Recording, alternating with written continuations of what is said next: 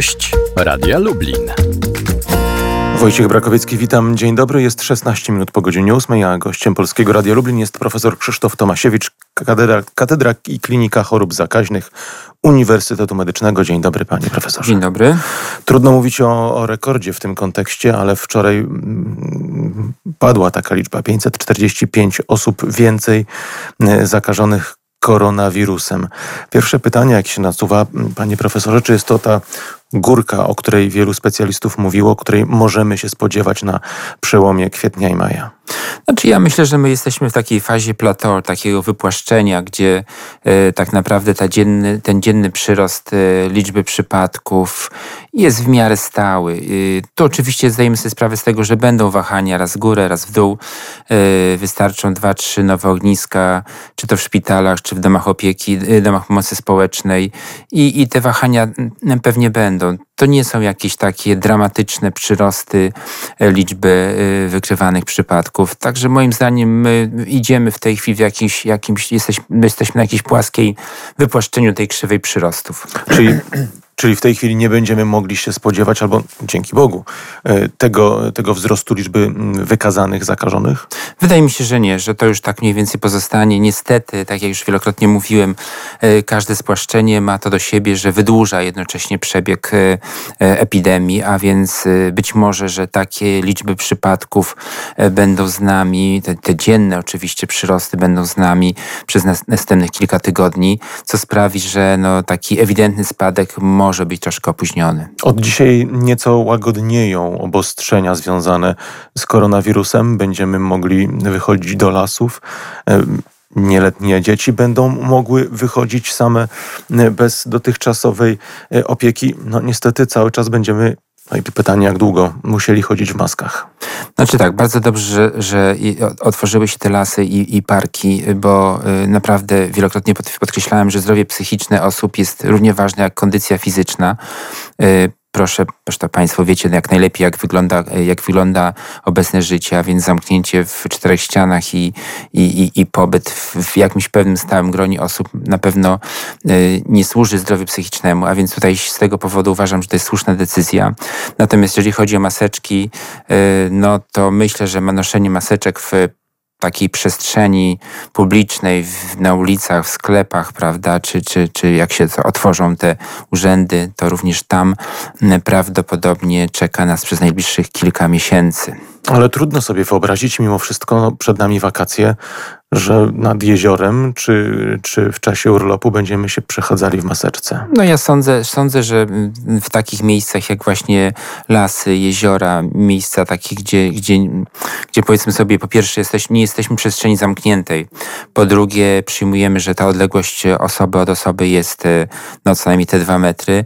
Być może e, tutaj będzie można troszeczkę e, z tych masek zrezygnować, ale, ale naprawdę ciężko z tej chwili przewidywać jak to będzie wszystko E, wyglądało. E, no, niestety, rozwiązanie jest w tym momencie jedno, mianowicie szczepionka, która pozwoli pozbyć się tego wirusa, chyba że dojdziemy do wniosku, że przypadków jest bardzo mało, a y, taka odporność powszechna być może większa. To będzie zależało też od jak gdyby takiego, no, myślę, że czeka nas w pewnym sensie badanie przesiewowe osób pod kątem właśnie zetknięcia się z wirusem przeszłości. Czyli testy? Czyli testy. Czyli testy. Jeżeli będziemy chcieli w przyszłości dowiedzieć się, jaka część społeczeństwa mogła zetknąć się z wirusem, a przypominam Państwu, że 80% to są przypadki bezobjawowe albo skąpobjawowe, to również te testy szybkie, takie właśnie serologiczne, bo temu one będą służyły. Nie brakuje takich opinii, że właściwie na co dzień możemy spotykać się z osobą zakażoną, kompletnie o tym nie wiedząc, ba ta osoba też może o tym nie wiedzieć i najczęściej nie wie. Dokładnie, dlatego też o tym mówię, że, y, że tak naprawdę myślę, że za parę miesięcy, tak kilkanaście tygodni, y, y, jeżeli będzie nas na to stać, myślę, że warto by było przeprowadzić taką, taki, taką, taki test, takie testowanie. Może nie wszystkich, ale nawet taką grupę pilotażową jakiejś części, jakiejś społeczności, jakiejś populacji, żeby wiedzieć o jakiej skali problemu w tym momencie mówimy. Mówimy teraz o leczeniu, panie profesorze. Pański oddział otwiera kolejny etap walki z koronawirusem. Tym razem za pomocą, przy pomocy podawania osocza ozdrowieńców. Ten program właściwie już ruszył. Tak, w sobotę odbyła się pierwsza donacja. Tutaj jest olbrzymie zaangażowanie Regionalnego Centrum Krwiodawstwa i Krwiolecznictwa. Także dzisiaj praktycznie tak na 99% dysponujemy, czy będziemy dysponowali osoczem, pierwszą partią osocza, ale tutaj oczywiście muszą być spełnione pewne warunki, także pamiętajmy, że to jest troszeczkę analogiczne do przetoczenia krwi, to jest preparat krwiopochodny, a więc biorca musi być zgodny grupowo, w sensie, znaczy to jest złe określenie, dlatego że mówimy o przetoczeniu osocza, a nie przetoczeniu krwi. I przykładowo ta pierwsza, pierwszy, pierwszy dawca krwi okazało się, że jest grupy 0, a więc osocze może być przetoczone tylko osobie z grupą 0. To, to, to jest troszkę inaczej niż w przypadku preparatu krwinek czerwonych. A więc, a więc jeżeli, jeżeli będziemy mieli pacjenta, który będzie wymagał leczenia takim, takim preparatem, to te wszystkie badania muszą być wykonane. Klucz problemu, klucz zagadnienia leży w przeciwciałach, które znajdują się w osoczu i one, proszę wybaczyć może nieco kolokwialne porównanie, jak komandosi atakują y, krew y, osób zakażonych? Tak, y, tutaj liczymy na to, że te przeciwciała, które mają ozdrowieńcy, mają charakter, mają właściwości neutralizujące, a więc są w stanie unieruchomić, zniszczyć tego wirusa i przetoczenie takiego preparatu ma na celu właśnie pozbawienie pacjenta tych wszystkich wirusów, które krążą w jego ustroju. Może nie wszystkich, ale dominującej części. Stąd też bardzo prosty wniosek, że my możemy leczyć pacjentów tak naprawdę w momencie, kiedy uważamy, że te objawy, które występują u pacjenta, są konsekwencją właśnie tej wiremii, czyli przebywania wirusa we krwi. Czy to znaczy, że możemy być coraz bliżej skutecznych metod leczenia koronawirusa i COVID-19? Y, I tak i nie, dlatego że y, no, nigdy preparat krwiopochodny nie będzie lekiem powszechnie stosowanym. To jest tylko i wyłącznie do leczenia pewnej grupy pacjentów.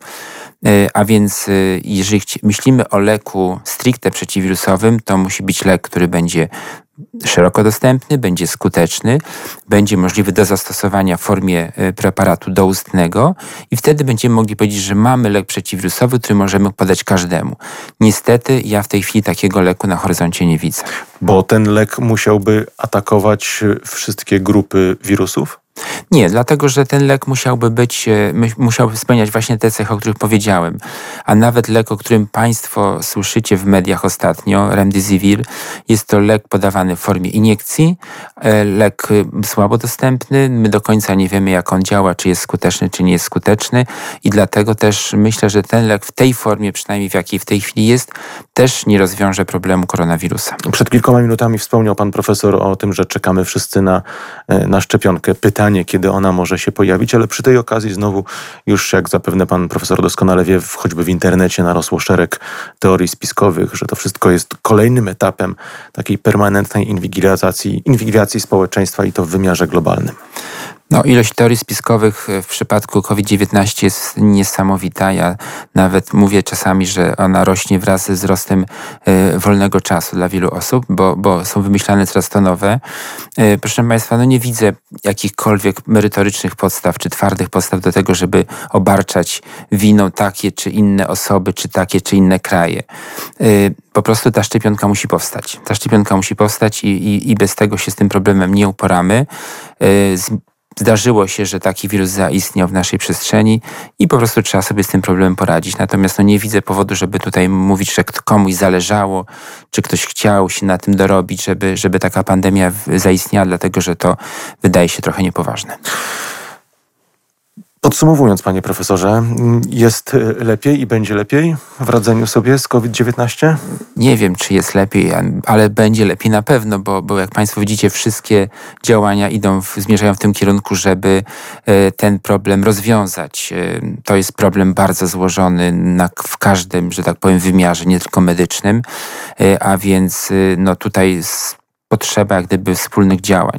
Natomiast y, tak jak wspomniałem, wspominałem wielokrotnie, chyba te działania, które zostały prowadzone na wczesnym etapie sprawiły, że jak Państwo przynajmniej widzicie na razie uniknęliśmy scenariusza włoskiego i on chyba raczej nie zaistnieje już u nas. Profesor Krzysztof Tomasiewicz, kierownik Katedry i Kliniki Chorób Zakaźnych Uniwersytetu Medycznego. Bardzo Panu dziękuję. Dziękuję bardzo.